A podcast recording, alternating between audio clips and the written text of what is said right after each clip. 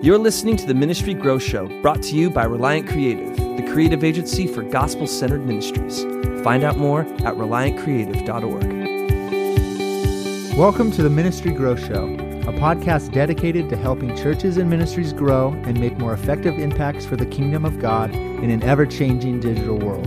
Whether you're building and growing a gospel centered ministry or leading a church, if you want insight into the strategies, struggles, challenges, and successes of other ministry leaders, you've come to the right place. Welcome back to the Ministry Growth Show. Today on the show, I'm going to be talking with Tim Cox. He's a nonprofit and ministry tech consultant.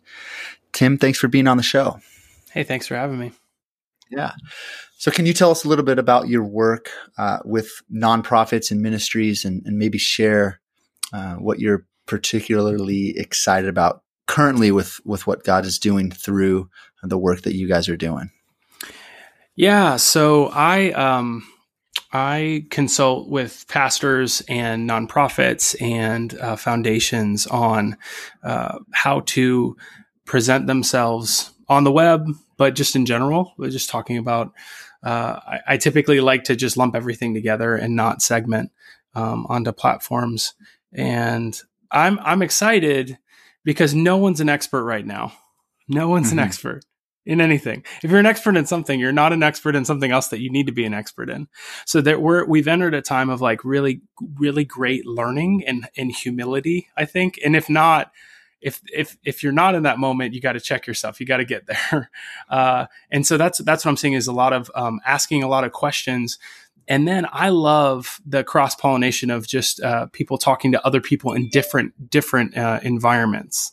So um, so I love this uh, this globalization that's happening. Um, eh, sometimes it's a bad word, but I love the actual sharing of ideas, especially as we as we have this global pandemic. Is like, hey, what are you doing? because uh, mm-hmm. uh, that's coming my way. So I actually need to know what you're doing. So so and, and, everybody's on the video, right? Everybody's on on online and able to talk to each other. And you can have guest speakers from anywhere now, and people yeah. are doing it, and people are paying attention because what else are they going to do? right? Where else are they going to go? They, they again, right. they're so so. I love this cross pollination. I love that uh, no one's an expert, and um, and people are into creative new ways to do things because uh, what they were doing isn't working. So um, that's my that that's what I'm jazzed about right now. Awesome. Now, for our listeners, just to give some context to the conversation, can you share a little bit, uh, maybe a quick summary of your uh, background and experience? Sure. Yeah, I got my start as a. I thought I was going to do church music, so I, I, went to school, Palm Beach Atlantic University. Go sailfish. You wish you were a fish.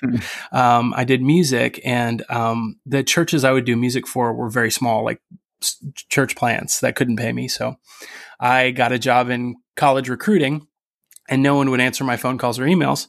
So I went on MySpace at the time and uh, oh, wow. I, I realized, and people would, and students res- would respond instantly. Like I would just like, I would basically be chatting in MySpace messages. I don't even know if they had a chat function. And I was getting like students to apply and like go to the school. And so to keep them talking to me, I would create content with my little laptop. Um, you know, it was the first white plastic MacBook. I, I, don't even know. I forgot what it was called, PowerBook or something, and had a camera on it. And I used that with toys on my desk to make content. And I saw how well that worked, and and it turned into a career. So I went from college recruiting to then doing that specifically for uh, Christian colleges and universities, doing marketing for them on the web. I did like a Second Life college college fair. Like that's how deep into it I got. I was like in the virtual world. We only had one student who showed up, um, and then and then that worked into oh i'm going to help chick-fil-a in los angeles like do social media in a low awareness market for them and uh, we're in la habra california thomas pertel shout out uh, he he invested in his facebook page and we blew up his business because we used we used social media to generate sales and and they rocked it. Uh, and that turned into consulting with chick-fil-a for like how do you do social media for the whole chain across restaurants? And then my wife and i moved to new york city um, from los angeles. So we went south florida los angeles new york city. Um, and we had no jobs. We had nothing. We just came here and it was a bad decision all around, but I'm glad we made it. And I started working at Nyack College doing um, their Facebook, like their marketing for the school, but primarily digital, and showed how we could actually get registered students through Facebook ads. Like I tied the money I spent to ads to we have like, you know, we have, we have students here at the school now paying tuition because we spend a little money on Facebook ads. So um, that's been my history. I, have also worked at uh, Redeemer City to City, which is a church planting organization. I did marketing and communications for them for nine years, and now I'm doing consulting uh, on my own. And uh, and I've been able to help church plants all the way through, uh, which was my passion. Was just really small churches, of, just groups of people getting together, the original social networking, uh, and then and helping actually use social net- networking to grow those church plants and ministries. So that's just kind of the the flow of how I've gone. Uh, primarily, all, all of that's been digital although at city to city we did a lot of fundraising where i would need to print things and actually get experience in in doing print media. And that actually became the focus of like we we put a lot of energy into a quarterly magazine. Um, and then that became a lot of uh, places where we could get content for video or get content from interviews for social that sort of thing. So uh, mm. we were able to chop those up and, and have a whole calendar of, of content to put out. Okay cool. So then with that experience uh, building and leading small groups and and teams across the globe. You offline you talked about um, building global communications teams. Can you walk us through that journey that that you guys were on at, at Redeemer City to City, building those global communications teams? Sure. Yeah, yeah. I think, um, and and this this actually ties to a, a, very present day lesson that I'm learning. I think we're all learning is that contextual contextualization um, actually tailoring a message to an audience, a specific uh, audience, can you can do it infinitely. There is infinite contextualization you can do. So we we um, we tend to flatten things and we tend to um, uh, you know make it really easy. Like this is our audience, and like I'm just gonna I. Of course, I know our, our audience. This is what I think they're going to like, and, tailoring a message to them. But but managing a global brand, um, uh, there's just so many intricacies. There's so many different audiences. There's so many different messages. So uh, that's that's I. So what I what I do is uh, as as we were doing this global brand is I simplify it in, in my head into a couple things. Um, one, I just think about what's the vision. What are we trying to? What do we want to see happen? Um, and then I think about who needs to be there to make that happen. Who do we want to talk to? And there's a lot of different audiences. So I, I list those. Like who are who are those people? What do we need to say to each of those audiences uh, to accomplish that vision? To go back and get in, in mobilize them to accomplish that mission. What are they saying back? This is kind of like a sub point. Is like, what do we need to say to them? What are they saying back? And then where should we say it? What are those platforms? Um, and then and then did it work? So right. Mm. So vision, audiences, message, it could also be discussion, you know, like the the two way communication, um, platforms. Where is it happening? And then um, and then measuring it. Did it work? And and then the the question is, um, great. We only have a hundred dollars. We only have a, a, person with three hours a week. Prioritize those audiences. Then be like, okay, then we're only going to do one audience, one platform, and one message, and that's what we're going to do. And if we can expand it, then we're going to go. Okay, here's our secondary. Um, I have ADD and it, this is a very helpful life management tool is prioritization. Write everything that's stressing uh-huh. you out down. Write all the things that you want to say down and then prioritize them and just start with number one. And if you can get to if you can do that do number two. So i think that's that's at least like a global brand um, uh, you know, looking, talking to the, everybody around the world and be like, okay, who's our main, uh, audiences for us in, in New York City at the global organization, we were really focused on donors. And so donors were our primary audience. Whereas every other, every other ministry around the world, as city to city fill in the blank, you know, those, they were focused on recruiting ministers to care and to actually like want to work together and want to see church planting happen in their city. And so the message is different. And so city to city Europe or cities, these different Europe, the different regions, uh, would tailor the message that way. Now it just all needed to look the similar. We needed to look similar. So we had our fonts and colors and we had like, you know, we wanted to show pictures of people rather than like just sterile buildings. We want to show humanity in a city.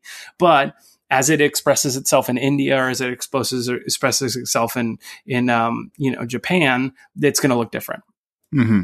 It's going to sound different. And even like drill down into neighborhood by neighborhood, it's going to look and sound different that's fine as long as you keep the the foundational brand standards you know Yeah. Uh, so you had a umbrella m- message for the primary brand, and then within each different context, there was specificity within that context. That's right. That's right. That's good. Now, how how do you guys how do different cultural contexts uh, affect the development of your global communications? Do you find that there are uh, more consistencies across cultures in the digital space, or more differences? Because I think with digital, it's easy to just say, "Oh, we're yeah. just going to do the same thing on all platforms and in all contexts, and it's just going to work because that's what everybody does on on digital." Right. Yeah. And to to to like certain extent, that's true. I mean, and this is kind of where I feel like a lot of nonprofits are operating is in the just check the boxes. Like, tell me how many emails I need to send a year. Mm-hmm. Tell me how many po- social posts I should do to be like, I got my, I did my job. And so I, I understand that. My, my thing is like, actually, I think you should only post stuff when you have good stuff and mm. develop process, like really engaging capturing s- stuff and not just like checking a box. But obviously, it's finding the balance between the two, right? So there, there you're going to need to send like an end of year message if you're a nonprofit. Um, so then, let, what systems can you put in place to actually get the good stuff like get the and it's not yeah so so this is very uh, gary vaynerchuk jab jab jab right hook you know uh, right. it's always just kind of right hooks which then just turn it if everything's special nothing is right mm-hmm. um, so that's the thing is what's that really good juicy, like you have to pay attention to this content. And I feel like a lot of nonprofits don't feel like they have that.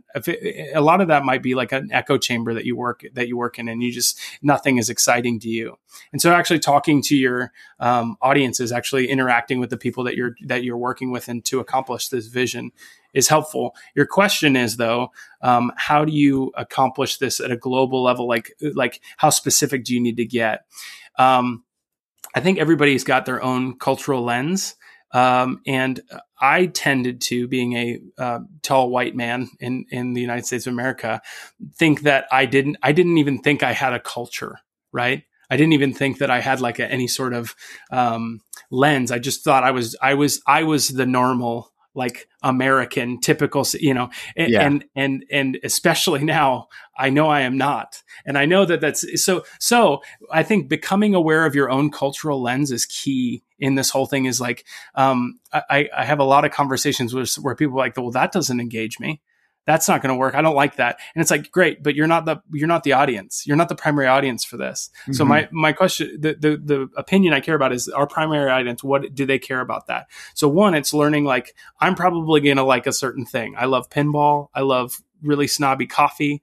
I love, you know, there's, there's, there's things that I like that I have. I like cats. I have a lot of cats. You know, uh, mm-hmm. uh, I'm gonna ju- I'm gonna jive with certain f- phrases and, and things that my target audience generally will not. And so, being aware of your own cultural lens, and then being aware of your target audience's cultural lens, and then in trying to develop that and grow that picture and learn more about it, your your communications have become far more effective. Especially if you have empathy. If you're able to just be like, okay, well, I know this is my tendency, and I know that this this has typically worked in the past past and thinking about, well, how does this make this person feel?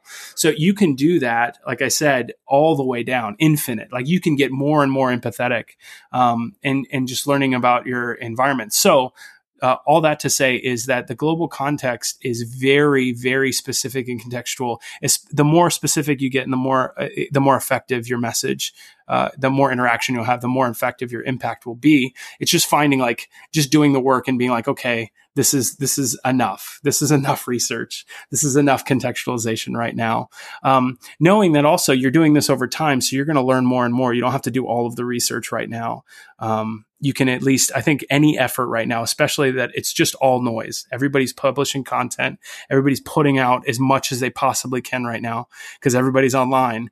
And so anything you can do to make your your message stand out and I think empathy is the big thing there is like knowing whose eyeballs you really want, whose attention you really need, and tailoring stuff and being like, hey, I know you.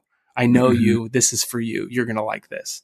I think that's huge. Um, and that that's one way to cut through the noise. So you got to do that at a, at a very neighborhood level while keeping that global consistency. And ideally, if you can keep your global brand standards as, as, as, as simple and as easy to follow as possible and not too stringent, um, you know, you you can you can say this is what our this is what our voice needs to be, but tone could be, you know, more contextual or something, Yeah. or vice versa. Yeah, No, I mean, just hearing that, I think a lot of ministries are going to hear that and, and think, man, that's overwhelming and daunting. like to go That's right. into that crazy a detail in my audience research and that's right. and then figure out consistent content output that is high value for for the for that audience that I've researched. Um, that's a lot for a lot of ministries who are already probably not doing any of it at all. Yep. So, what are some right. few tips that you can share that might provide guidance for churches and parachurch organizations and ministries as as they think about digital communications? Um, what what are some Yeah. things that they can do to simplify that process and just get a good start, uh, and then work towards some of the more detailed stuff that you just outlined? Yeah, so so do the whole vision message or sorry, vision audience message platforms uh impact thing. Like just kind of map that out those things and Mhm. then prioritize. But really, you need to stop doing a lot of stuff. The the, the, the tendency for small nonprofits is to do all the things Yeah, and um and not measure any of it and just pray and hope that it's going to be fruitful, which it will. Yeah. But there also are some there's some really th- really great things to be like, "Hey, is this effective or not?" um, I would take a like look at the big what are the big chunks um, and, and this is a strategy I use is like what is the stuff that takes all of our time? And is it worth doing? So for us uh, when, I, when we were doing this it's called a snapshot. You know not that much of a creative name but it was a magazine. It was like I was like this really matters and it takes a lot of time and we do it a couple times we did it four times a year. So let's let's put more effort to, into it. Let's do it two times a year and let's uh, and then let's use it for other stuff too so so there's the thing of like reducing the things that you're doing to only to only the stuff that really matters or the stuff that you have to do. And then it's maximizing the stuff that time spent. What else can we use it for? How else can we how else can we um, promote this? Um, uh, you know everybody for everybody's got ADD now right? Like, like I I don't remember things I looked in my news news feed an hour ago. Like I don't remember any of the stuff I just saw. I'm just, right? So you can reuse stuff now. That's great. Um, and if if you're putting tons of effort into that one if you're putting tons of effort into that one key piece um, you know it's going to be more tailored to your audience. You put a lot of effort into that right? Then that's going to help when you're posting on social or other things. So um, yeah i guess minimize the things you're doing f- reusing the stuff that you're already doing and then really prioritizing your audience. Like who who really do you need to do you need to interact with uh, to accomplish that vision? Who's that primary audience? And then you can focus on other audiences if you've got spare time but guess what? You're probably not going to have spare time. I think that that is really good advice to to take a look at what you're currently doing right now. Say, okay, is this effective? Is this working, or are we are we doing it because we're just supposed to do it? Everybody else does it. This is what all nonprofits do. So what all That's right. ministries do. Uh, like, take a look at it and, and see is this relevant for our ministry's context and, and the space that we are in, or not? And if it's not, it's okay to not do what everybody else is doing. yeah Um, I think COVID has revealed or exposed uh, an opportunity for the church to operate in a digital landscape a lot more effectively, right? So, so God has been working in this mess and in this brokenness, in this in this broken situation. Um, that, that's pretty clear now. What are some things that you've noticed around digital discipleship that might guide the church and provide opportunities as we uh, maybe move out of COVID. I mean, we keep saying that we're going to get past and go back to normal, but I don't know if that's going to be our reality. So, how what are what are some things that we can do to um, be better with digital discipleship, and, and how can the church grow in that space? Yeah, I'm I'm a contrarian, so I'm going to see what everyone else is doing, and then I'm not going to want to do that. So it's it's it's really frustrating to me on so many levels. Like, why can't I just like Dave Matthews Band? why can't I? Just, why do I have to go so? Oh, I've, it, but really, I mean, I if I see something once that I really like, I'm like, that's really awesome. If I see it twice, I'm like, that's a trend. And by three times, the third time I see it, I'm like, okay, it's over. Like I can't ever wear Crocs again or something. You know? so so the same thing, like if all churches like felt this pressure, in my opinion, and, and in the, you know, in the, in my news feed, um, the, the cultural, you know, the, the churches that I'm seeing, uh, in New York City specifically went live. And, or, or, or they had to like, on, on Facebook, I just see all these live messages and it's probably all pre-recorded or whatever. But there was pressure to do a thing. There's a pre- there's like this pressure to get views. Um, and and so at my church we did this really cool thing that i loved that we kind of backed into which was uh, we did a zoom with like small groups. It was like a small group zoom and we would do a church service and then we would play the message from the pastor in that I loved it so much. And we started seeing like visitors come. My wife met a woman in the park, and this woman in the park like started texting her and was just like, Hey, um, you know, can I come to church with you? And so she she started coming to online church with us in this weirdo Zoom meeting um, with like 20 people. And it was like this beautiful thing that our church just kind of backed into. But um, but more and more, it just was like, oh, but we're not putting our, our services on Facebook and YouTube.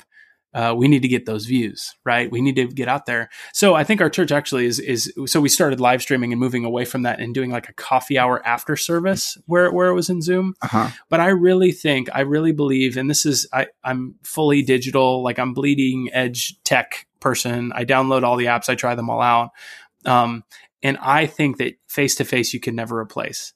And so I believe, as we've seen in this COVID thing, nothing is more powerful than a phone tree.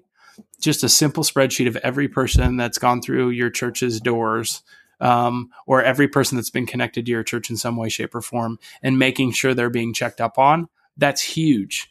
That is huge. That is like the the killer app of church right now is the phone tree, is checking up on one another.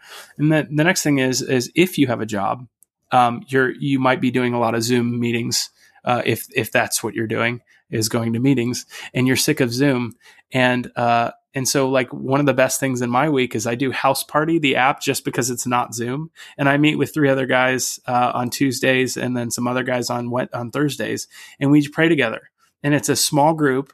It's like so I'm so my thing for the church I really would love to see the church go smaller and almost like pyramid scheme it right? So the pastor not not isn't isn't the um, message giver. The pastor the teaching pastor or the pastoral staff can be like the direction like they're guiding the direction of the church but train your leaders mentor them. You know like if each pastor had like five to 10 people they were meeting with monthly and that was the main focus of their job is discipleship and like and like hey how can i support you? And those people had their 10 people. So basically i'm saying pyramids and, and phone tr- pyramid schemes and phone tr- trees are the future of the church especially if we all have to go back on lockdown right so so yeah essential oils got it right let's let's go back to that it's just like train your leaders and like empower them and the other beautiful thing is when we can meet you have all these church plant potentials right you have these these leaders of small groups group people of so so I do think you need like the one-on-one interaction. I would prioritize that. I would secondarily pri- uh, prioritize for groups of 4 to to 10 people and then third and I wouldn't go above this is like 25 people, you know, like in a Zoom. 25 cameras. And I have a pastor friend in Pretoria, South Africa, who says, "Yeah, but Tim, I understand, and what you say sounds good, and I like that. But in the southern heavens, in the southern hemisphere, we need the party. We need the big group gatherings. You just can't get rid of that." Um, and I totally agree. But I'm like, yeah, but you can have those like once a month. I don't know. I don't, I don't know. So, so I'm just trying to figure out that when we can all get back together in a group of 50 you know, or I, I am in New York City, so there's we can't get over ten uh, for for the next year probably. Um, but that's that's what I think is the future is is we're more and more seeing like, hey, we've tried to scale this. Church churches is like good church is not scalable. That's that's kind of, and I'm the tech guy, right? So how do we how do we how do we uh, not scale church but still see it grow? And I think the house church movement that we're seeing in China um, and there, there are house church movements in the United States, uh, in North America, that we can learn from at this moment. Well, and you said something that I, I think is really important that face to, we can never replace face to face in discipleship, and and as we move out of COVID and we we move back to you know quote unquote normal, whatever that is going to look like. Um, yes, face to face absolutely is so important for for like true discipleship, right? Yeah. But I, I think there's a lot of opportunity, and we're seeing this amidst COVID. Like that story you just told of your wife meeting that lady in the park and inviting mm-hmm. her into your that digital group.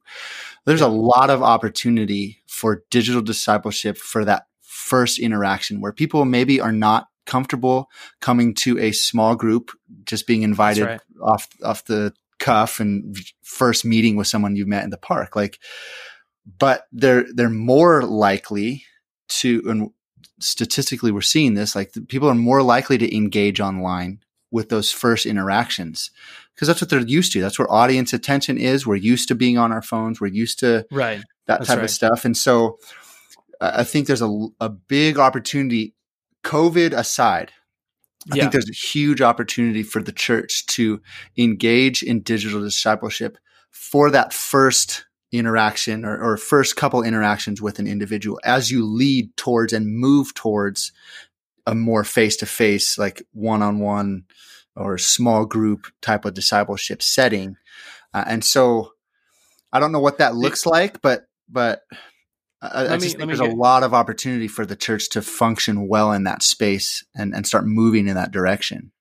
Okay, this is interesting. So you're saying that that digital, like the live stream, the why, the top of the funnel, like YouTube, Facebook, Instagram Live, like that's the place where the visitors, you know, the first time interactions might come. I think so. I think so yeah, because yeah. I mean we're uh, we do some work with Cru. Mm-hmm. They're they they have a big online presence. They're getting mm-hmm. more interaction uh, online. People saying yes to you know yes to Jesus with a click of a button, which sounds so right. weird. just coming out of my mouth. No, it's I like, get it. ah, that, no, it. that feels weird. There's something, I don't know. But, but I think there's something to be said about like online engagement because that's what people are used to that yeah. leads to a more face to face discipleship interact, a norm, a quote unquote normal face to face discipleship interaction. And so, yeah um, yeah, yeah, call it top of funnel, whatever, you know, if we want yeah, to use know, business terms, that's great. I, uh, I, I tend to do that too, but, um, yeah, like I think there's opportunity for the church to use digital, uh, as a entry point that yeah. not so intrusive. It's not so, uh, right. Like it's just uncomfortable to be one invited to someone's house you just met, but second to be invited with a bunch of Christians that you don't have any idea, you know, yeah. you've never met. That it just is can be yeah. can be uh daunting, I think. I mean, no. Yeah, I, I think so. So, and this might be the way I'm wired. Um, I used to think I wasn't evangelistic. I used to because I've, I've never really landed the plane and prayed the prayer with someone. Mm-hmm. But I I am I but but I've learned more and more about evangelism, and I feel like I'm the gateway drug to evangelism. so I'm like the I'm always like the first conversation. So I have these people in my life that I just think about, and God like as I'm praying or whatever, God will bring them up into my mind, and then I I will text them immediately. And the text that I've I've the my my go to text is how you holding up. And a lot of these a lot of these people aren't Christian, and and so like talking to them and it's just them just the, as they came up can naturally lead into uh, oh hey well you know i would love to hey we got a group on sunday you can pop in pop out keep your camera off it's fine in the zoom thing so so for me i would say i'm i'm just going through the phone tree in my mind of people that like you know bartenders or the, my barber or other people that I just like talk to when I run when I used to run routes in my life. Yeah. And um and and I would purposely continue to run routes and get to know people. And then if I get their phone number or I'll find them on Facebook and message them how you holding up and that. So that's it's interesting. So that's my that's my attempt right now is like how to invite people to church uh is just is doing the phone tree and as they pop up. So that's good. Yeah. Yeah. Well, and yeah, text is just as digital as anything else. So that's that's awesome. right. Um, now, now back to like churches, ministries doing things because you know, quote unquote, that's what everybody else does. Um, how would how would you encourage the ministry space as a whole to move away from like a broadcast mentality and move towards like an audience centered on the audience centric engagement mentality in the digital space because i think i think what we see a lot with with the church ministry space is that we're just broadcasting because that's what we're used to from you know the last right. handful of decades yeah. with the broadcast yeah. era um, yeah. how digital requires so much more engagement to be effective how can how can the church shift a little bit to be more engaging rather than just pushing, you know, there's a plenty of churches that you, we talked about content output. Like there's plenty of organizations yeah. that are pumping out content like crazy. Yeah. yeah. Right. Yeah. But it's just broadcasting a message and, and not, there's That's maybe right. very little engagement. So what is, what, what would be some encouragements in that space? Yeah, I think I think uh, we're already seeing this this um, and and again, I'm I'm coming from a New York City uh, we're all still shell shocked from COVID and like being on lockdown, and we're so scared the numbers are going to spike again, as they are in other places around the country. Um, so I'm coming at it from I, we're not we're not going to have we're not going to be able to gather ten or more uh, indoors anytime soon. Uh, and maybe we will. But I, I like the thought. It, so so we are getting tired. I'm getting tired of online. And so I'm, I, it's like, what are the little bits and pieces that I can do a social distance and gathering? Uh, so my men's group prayer thing, it's three other, three other men. We'll gather, we'll go to the park and we'll just sit in the park and drink our coffee six feet away from each other with masks on mm-hmm. and we'll pray. We'll do that. So it's just like, what are the little bits and pieces of face to face that you can do um, or or how can you like so so our church also meets in a middle school and we're not going to be able to access middle schools for another year so we don't have a space. Uh, we have a church office and that's it.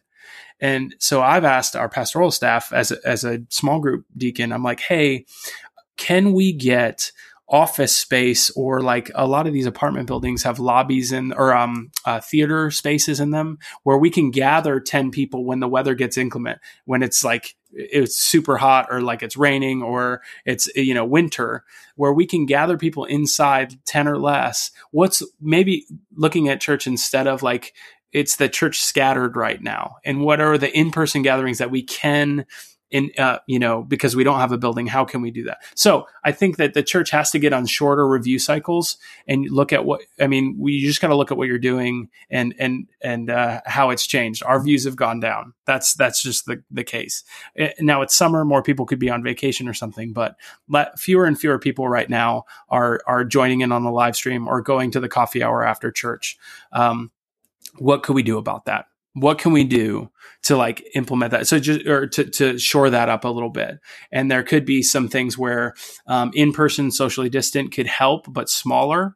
Um, and i feel if you're seeing this like with drive-through communions there's a lot of these people are trying stuff and it's kind of cheesy but whatever just try stuff. Yeah. But i do think like anytime you can make people feel safe but they can be in person together in smaller groups um, that's huge. That's that's that's and, and then technology can supplement that um, and I think that leadership development is key. It's just how can you pour into your leaders, the people that are doing it, the people that are like, hey, let's meet in the park. Who are your movers and shakers right now that are like, you know, how can you make them not tire out very fast? You know, how yeah, can you how yeah. can you support them? How can you give them things to talk about? One other thought um, that we I had is um, I think now is a good time for repentance for the church.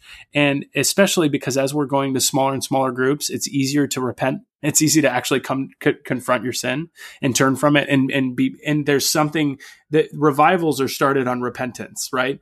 Um, and so it's very hard to do that on a live stream if you're a pastor in front of 10,000 people to be like, Hey, let me just repent about, but like having Christians repent of things and turning from sin is like so powerful. And we, we're I'm starting to see that in my own small groups and stuff where it's like, hey, it used to be 10 people, now we're three or four people. And now let's talk about that real good stuff. Let's like actually get down and deep. And and seriously, my my prayer my prayer group on Tuesday, they just stopped. We did we only talked about me and we they just focused they're like, hey, and it was just so beautiful because they were they served me in that way where they're like, hey Tim, you obviously need to rest. Let's talk about that. you're not resting, bro.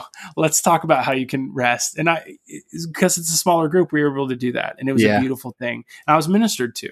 So Yeah, that's so good. I I think that there's something to be said about those smaller groups where where it can get a lot more intimate and and you can talk about things that you may not be comfortable talking about in a in a larger group setting. So that's awesome.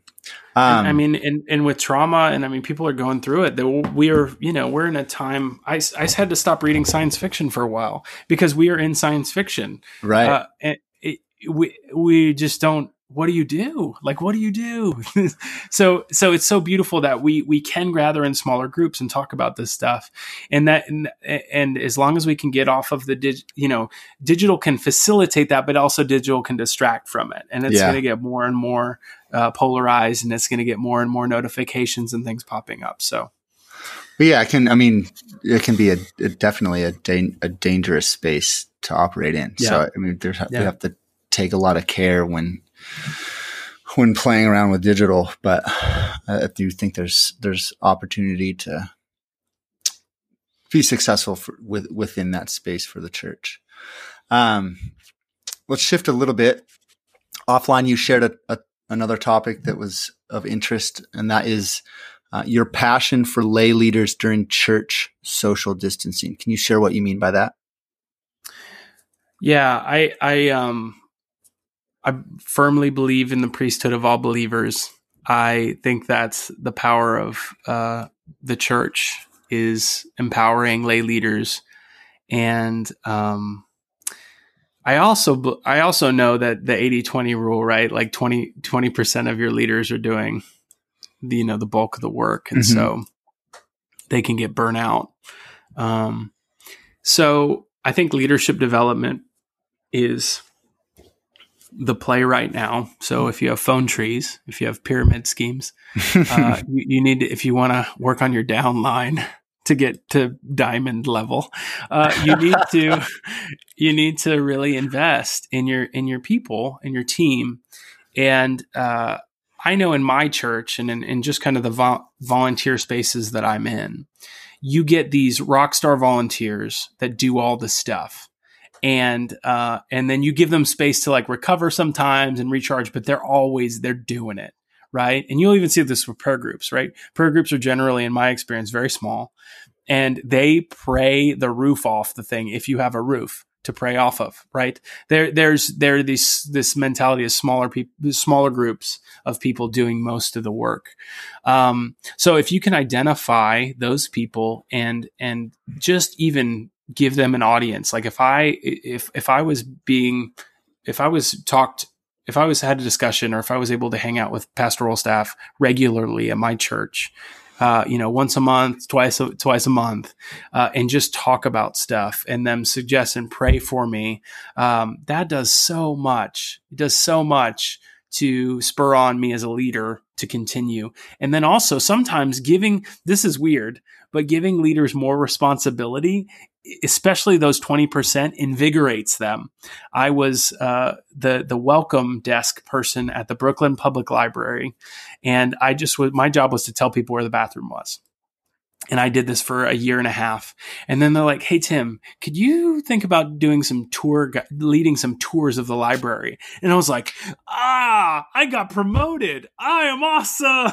is, I just was, I was just one little thing, which is more work for me counterintuitively it actually gave me way more it energized me way more because like oh now i get to like be the authority on the library or so the same thing is like there there might be like what if one of your lay leaders gave a sermon oh, what if you know th- there are these things of just mm-hmm. like sometimes giving more and more responsibility um uh, empowers your lay leaders to do to do more. So that's I think this is a perfect time to do that.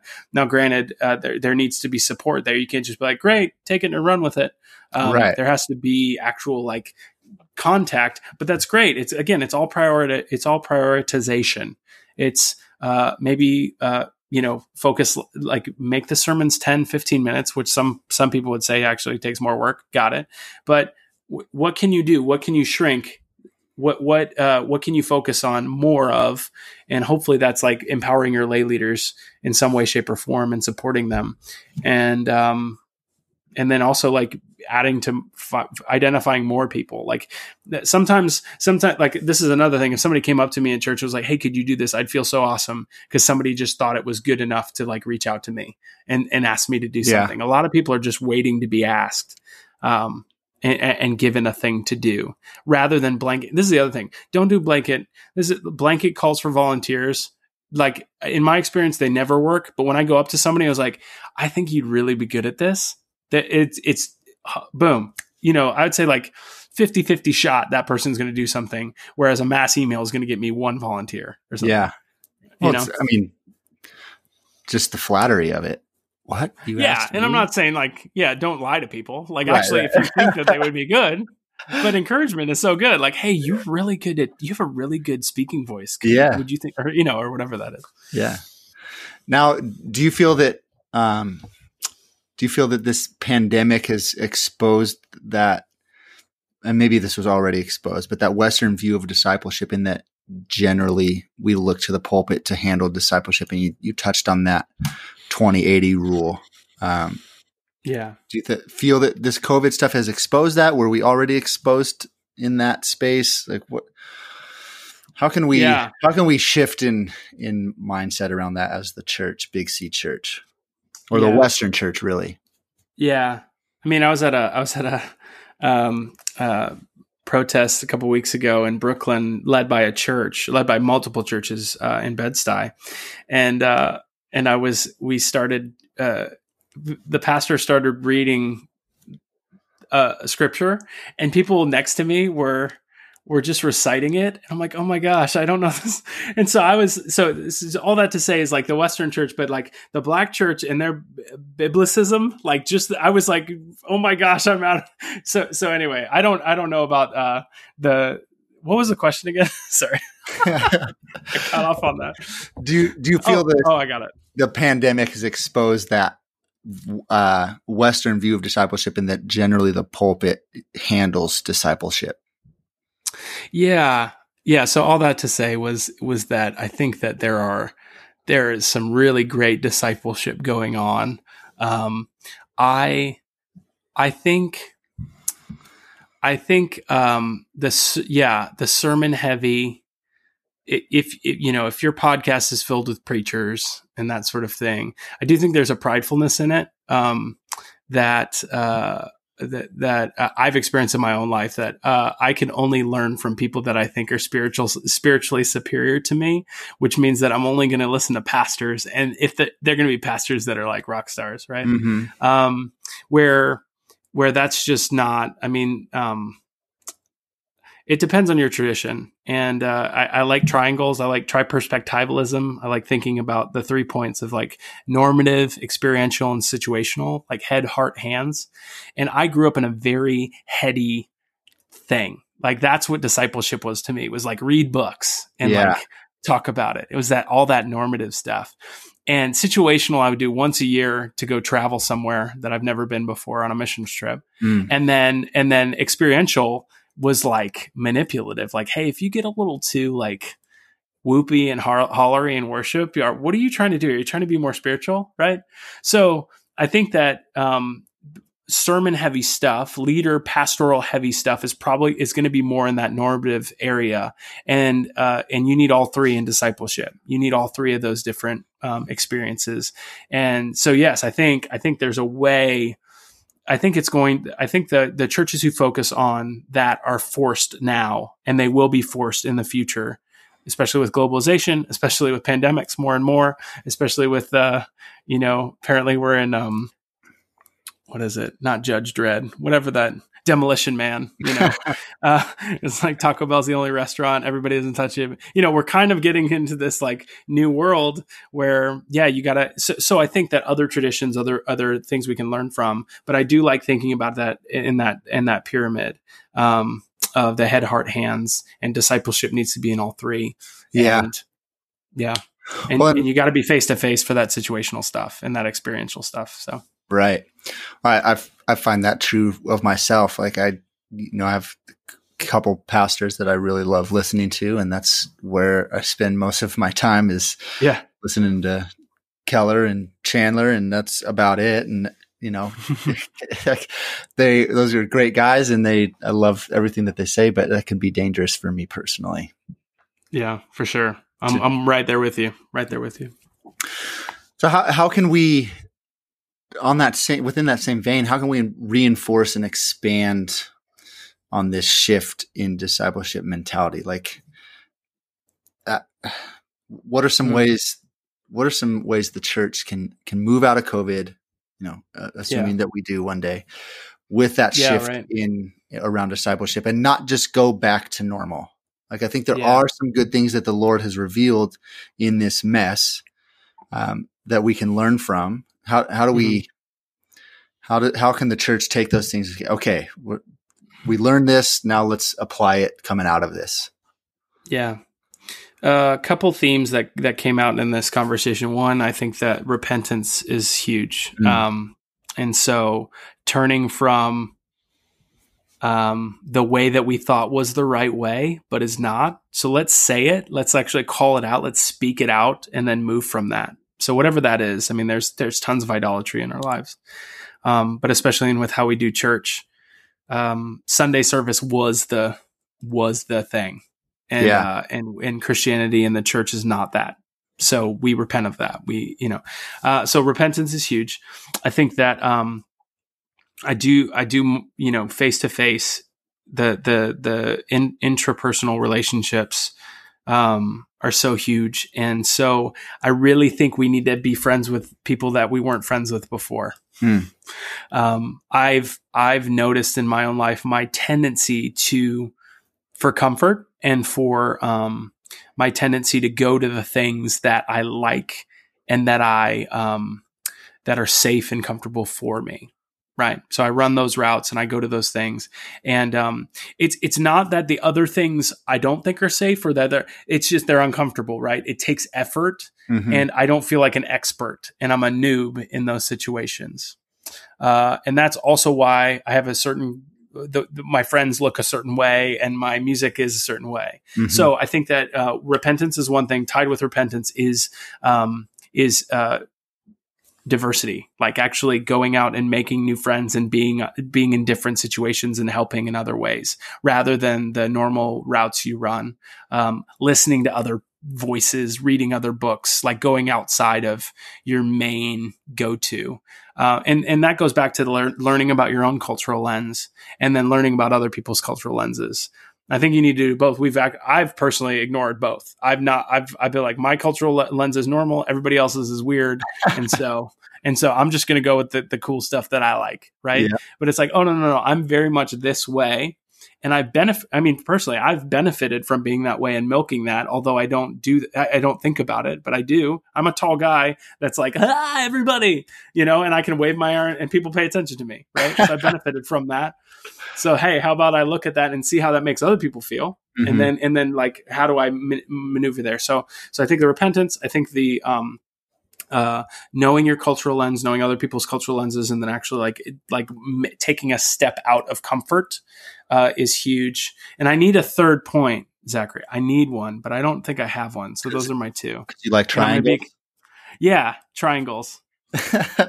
oh, okay. All right. Here's the other thing. Is just, yeah, yeah, and this is your is is um is um change. So so or pivot right? And this is like startup stuff is a lot of churches will look at others, I mean, ministries or whatever. Hey, what are best practices? Mm. And so I, I would say, um, and and that goes into expert culture. Everybody wants to be right. Everybody wants to be do the right thing. And this is easier for smaller churches to do because they don't have like pay they don't have this payrolls and they don't have the staffs so they can pivot. But i think even now bigger churches might need to shrink. We you, you might need there might need to be uncomfortable changes but there have to be pivots to be made if you want to see if you want to see fruit ministry fruit. Like mm-hmm. you just got to you got to do that. So there you go. Repent. That's- you know, diversify um, your your life, uh, and then um, pivot. Pivot, be nimble. That's good. Boom.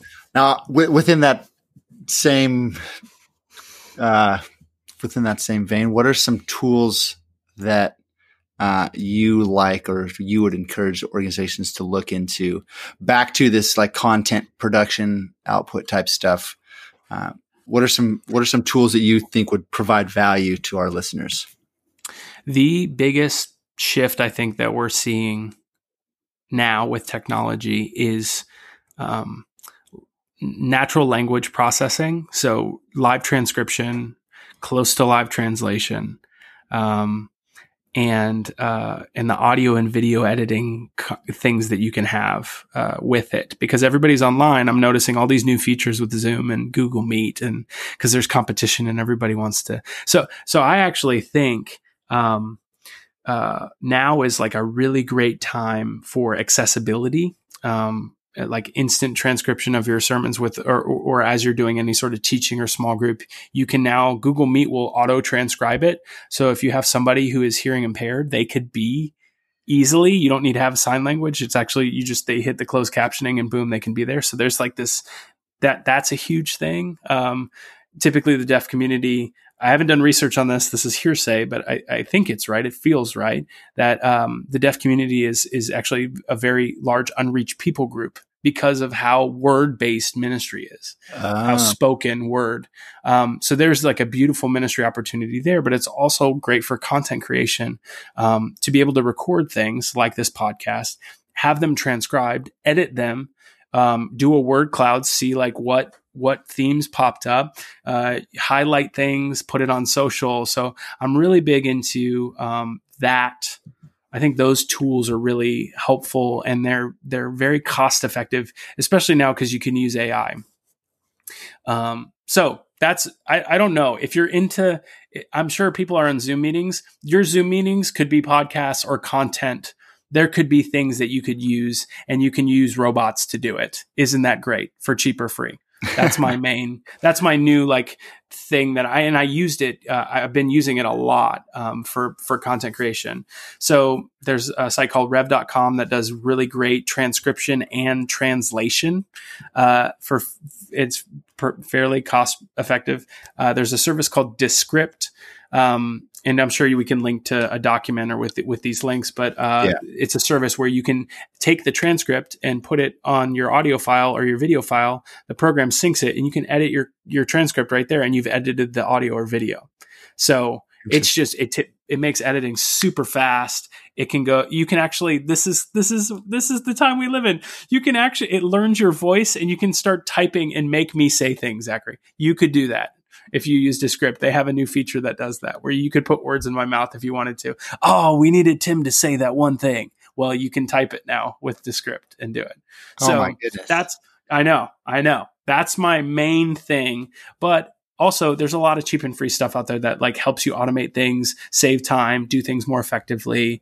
Um, so uh, I can I can share those tools with with that same link. Yeah, if if you have a, a file or PDF or whatever yep.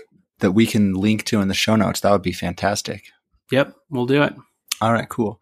Well, Tim, thank you so much. This has been awesome. I think that this is going to provide a ton of value for ministry leaders and church leaders. And uh, I just really appreciate you coming on the show. Um, can I uh, pray for you and, and what you're doing with your consultancy stuff? Yeah, that'd be great. Thanks. Father, I just lift up Tim. I thank you so much for his heart, his willingness to serve you and, and be obedient to your call. I pray that you would uh, guide and lead him as he consults ministries and nonprofits and mm. uh, leads in this digital space, Father. There's uh, clearly opportunity um, to make disciples, and you're mm. obviously working in that space, Father. Uh, where where people's attention already is, and so um, I pray that uh, you would bless Tim as he leads ministries in this, and um, I pray that we would just be attentive to your ear. This whole move towards digital just feels weird. It, it feels uh, uncomfortable. I know for a lot of uh, myself and a lot of ministry leaders, and so I just pray mm. that you would um, give clarity and guidance as as we figure all these things out. And as Tim said in the beginning, no one's experts, and so we just mm-hmm. cling to your guidance and, and, direction because you are an expert. Mm-hmm. Um, we love you so much. Thank you that we get to be a part of uh, what you're doing, how you're moving, how you're flexing, and um, pray that you would use us for your glory. In Jesus' name, amen. Amen. Tim, how can people get a hold of you if you, they want to learn more, ask you questions, get more insights and expertise from Tim Cox? timcox at gmail.com. Just let's go. Email Perfect. old school. awesome. Well, Tim, again, thanks so much for being on the show. We really appreciate it. And uh, we wish you the best. Thanks a lot, Zachary. Thank you for listening to this episode of the Ministry Growth Show. If you enjoyed it, we'd appreciate it if you rate and or review us on the iTunes store. And make sure you subscribe so you never miss an episode.